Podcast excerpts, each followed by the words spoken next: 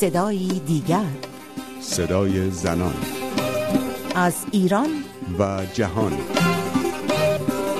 انتخابات مجلس خبرگان رهبری پیش روست مجلسی که بر اساس اصل 107 قانون اساسی جمهوری اسلامی انتخاب و تایید صلاحیت مستمر رهبر جمهوری اسلامی را بر عهده دارد. اما جایگاه زنان در این مجلس و وظایف آن کجاست؟ نیمی از جمعیت ایران چه نقشی در انتخاب رهبر کشور و نظارت بر او دارند؟ صدقه بسمقی استاد فقه و حقوق مهمان برنامه امروز ماست. با من رویا کریمی مجد و شماره دیگر از برنامه هفتگی صدای دیگر همراه باشید. آنها 86 نفرند. 86 مرد که از سال 1385 مسئولیت نظارت بر عملکرد رهبر جمهوری اسلامی را بر عهده دارند.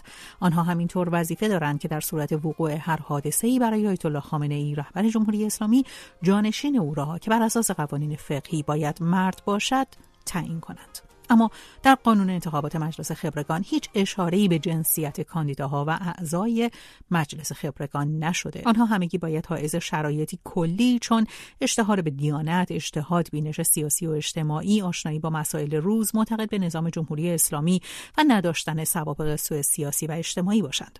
اما چرا در همه چهار دوره پیش از این انتخابات مجلس خبرگان نیز هیچ زنی به عضویت در این مجلس انتخاب نشد؟ امروز صدقه وسمقی استاد فقه و حقوق اسلامی ساکن سوئد مهمان برنامه ماست. خانم وسمقی اساسا بر اساس اون چیزی که در مجموعه قوانین جمهوری اسلامی اومده آیا زنان ایرانی می‌تونن کاندیدای انتخابات مجلس خبرگان رهبری بشن و در صورت کسب آرا به عضویت این مجلس در بیان؟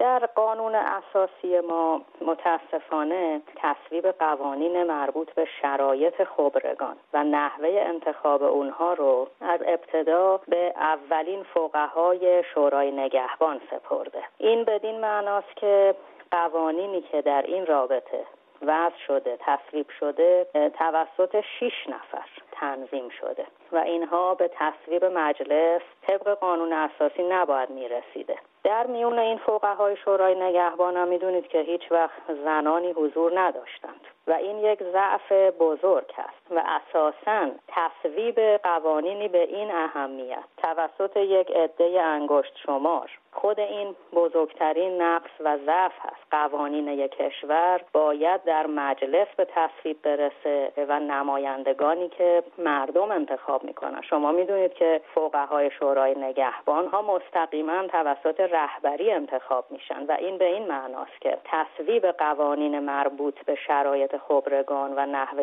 انتخاب اونها هم مصوب مردم نیست. اما خانم وسمقی به نظر می‌رسه که یک برخورد دوگانه در مورد حضور زنان در مجلس خبرگان وجود داره. در عین حال که به گفته شما هم در واقع در قانون هیچ اشاره‌ای به ممنوعیت و یا جواز حضور زنان در مجلس خبرگان نشده تا به حال دو مورد مشخص اعلام شده. از مخالفت اعضای شورای نگهبان به طور مشخص با حضور زنان در مجلس خبرگان. خانم زهره صفاتی که استاد سطح عالی حوزه علمیه زنان هستند در مصاحبه با روزنامه کیهان گفتند که ایشون یک بار برای انتخابات خبرگان رهبری ثبت نام کردند اما به دلیل مخالفت آیت الله صافی گلپایگانی از کاندیداتوری انصراف دادند و خانم صفاتی گفتند که این مرجع تقلید به ایشون گفتن که نباید کاندیداتوری زنان در خبرگان رهبری باب بشه. و خانم اسمت سوادی هم که در این دوره به عنوان کاندیدای مجلس خبرگان ثبت نام کردن به رسانه ها در ایران گفتن که پیش از این هم به عنوان کاندیدای عضویت در مجلس خبرگان ثبت نام کرده بودند.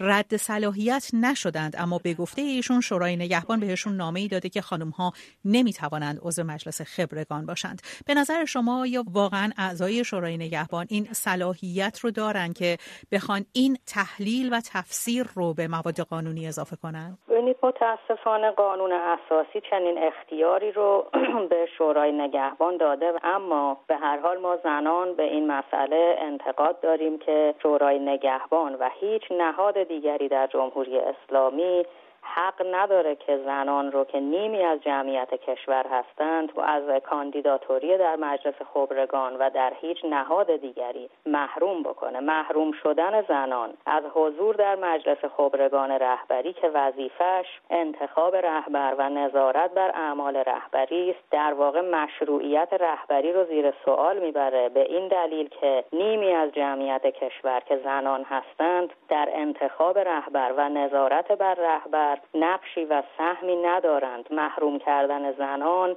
در واقع پروسه انتخاب رهبر رو زیر سوال می‌بره. خانم مسمقی احراز اجتهاد هم یکی از شرایطیه که کاندیداها باید داشته باشن. این شرط با توجه به محدود بودن تعداد زنان مجتهده چقدر در عدم حضور زنان در مجلس خبرگان رهبری تاثیر داره؟ به نظر من این یک شرط غیر منطقی و غیر موجهی هست. چون مثلا برای انتخاب یک مجتهد ما نیاز به این همه خبره نداریم که کسانی که در خبرگان رهبری جمع میشن باید افرادی باشن که سایر صلاحیت ها رو در رهبری بتونن تشخیص بدن که آیا رهبری قوه مدیریت کشور رو داره یا نه؟ آیا اونقدر از قدرت سیاسی تحلیل سیاسی بینش نسبت به امور جهان جهان بینش نسبت به امور داخلی کشور نظارت بر امور اقتصادی و اعمال عدالت در کشور و سایر امور. آیا فردی رو که می‌خوان به عنوان رهبر انتخاب بکنن واجد چنین شرایطی هست یا نه؟ بنابراین خبرگان باید خودشون صاحب تخصصهای گوناگون باشند که صلاحیت داشته باشن یک فردی رو به عنوان رهبر انتخاب بکنن. حالا شما این رو اضافه بکنید بر اینکه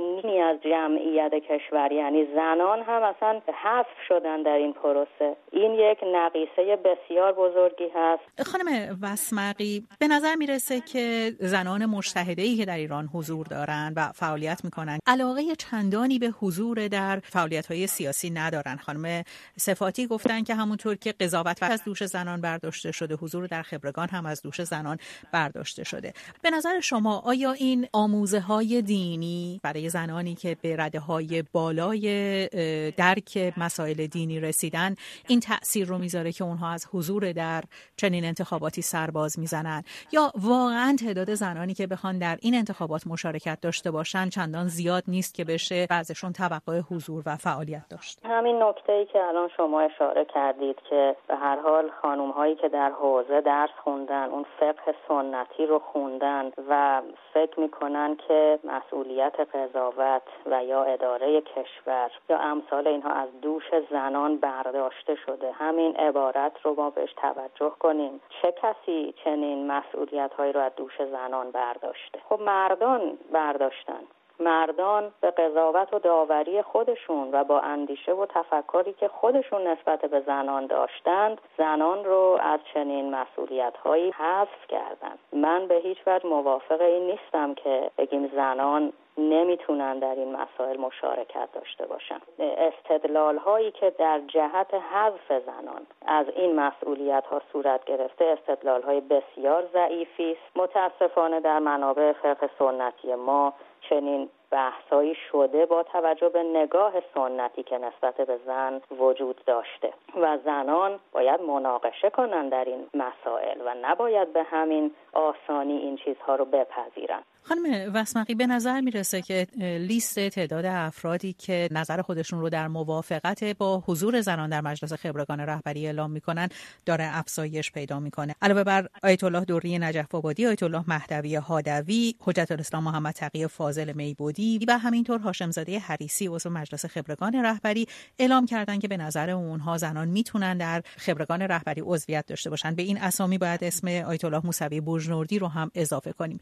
با این اقبالی که به نظر می‌رسه امسال نسبت به حضور زنان در خبرگان رهبری وجود داره فکر می‌کنید آیا امکان داره شورای نگهبان تغییری در روال همیشگی خودش ایجاد بکنه و این بار اجازه کاندیدا شدن زنان رو در این انتخابات صادر کنه؟ خوشبختانه خب روندی که ما داریم این هستش که در نگاه خیلی از مسئولین هم یه اصلاحاتی به تدریج و گام به گام داره صورت می‌گیره و این رو نباید نادیده بگیریم. نگاهی که خیلی سال پیش نسبت به زنان وجود داشت داری تغییر کرده در میون حتی روحانیت. و این رو خب باید به فال نیک گرفت و البته ای کاش که اعضای شورای نگهبان هم به تدریج تغییر می‌کردن تا نزدیک بشن به نگاه مردم و آشناتر باشن با تغییراتی که در نگاه و بینش مردم داره در جامعه صورت می‌گیره. به امروز هم جامعه ایران و هم جامعه بین الملل انتظار داره که تغییراتی در رابطه با حال ارتقای حقوق زنان در ایران صورت بگیره و پافشاری برای جلوگیری از ارتقای حقوق زنان یک اشتباه بزرگ هست که من امیدوارم که برای این اشتباه تصحیح بشه. در حال ما نیاز به افراد کارکشته اقتصادی، سیاسی و فرهنگی داریم که در خبرگان رهبری بتونن اشراف داشته باشن. و زنان هم حقشون این هست که نیمی از کرسی های مجلس خبرگان رهبری رو در اختیار داشته باشن. همونطور که حق دارند نیمی از کابینه نیمی از مجلس رو در اختیار داشته باشند. با سپاس از صدیقه بسمقی استاد فقه و حقوق ساکن سوئد. به پایان برنامه این هفته صدای دیگر رسیدیم. تا هفته دیگر و صدای دیگر پاینده باشید و شادمان